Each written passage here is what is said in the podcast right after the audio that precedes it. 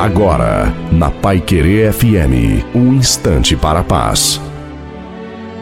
Boa tarde, sou o pastor Wilson Tinonim e tenho essa rápida meditação para você. Um barco não afunda pelo fato do comportamento da água que está por baixo e ao seu redor. O que pode afundar uma embarcação é a água que invade o seu interior.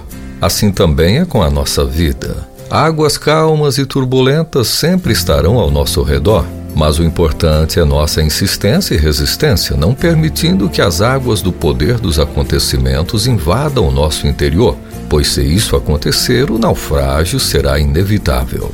O barco pode estar na água, mas a água não pode estar no barco. Isto quer dizer que podemos estar envolvidos com muitas coisas sem permitir que as muitas coisas não tirem o nosso foco das prioridades. Conduza o barco da sua vida com fé, reme, repare as brechas, segure nas mãos de Deus e faça a travessia do oceano da sua vida de modo vitorioso. O porto, o destino estão perto então prossiga, se lembrando das palavras do profeta Jeremias, que lemos em seu livro, capítulo 17, verso 7.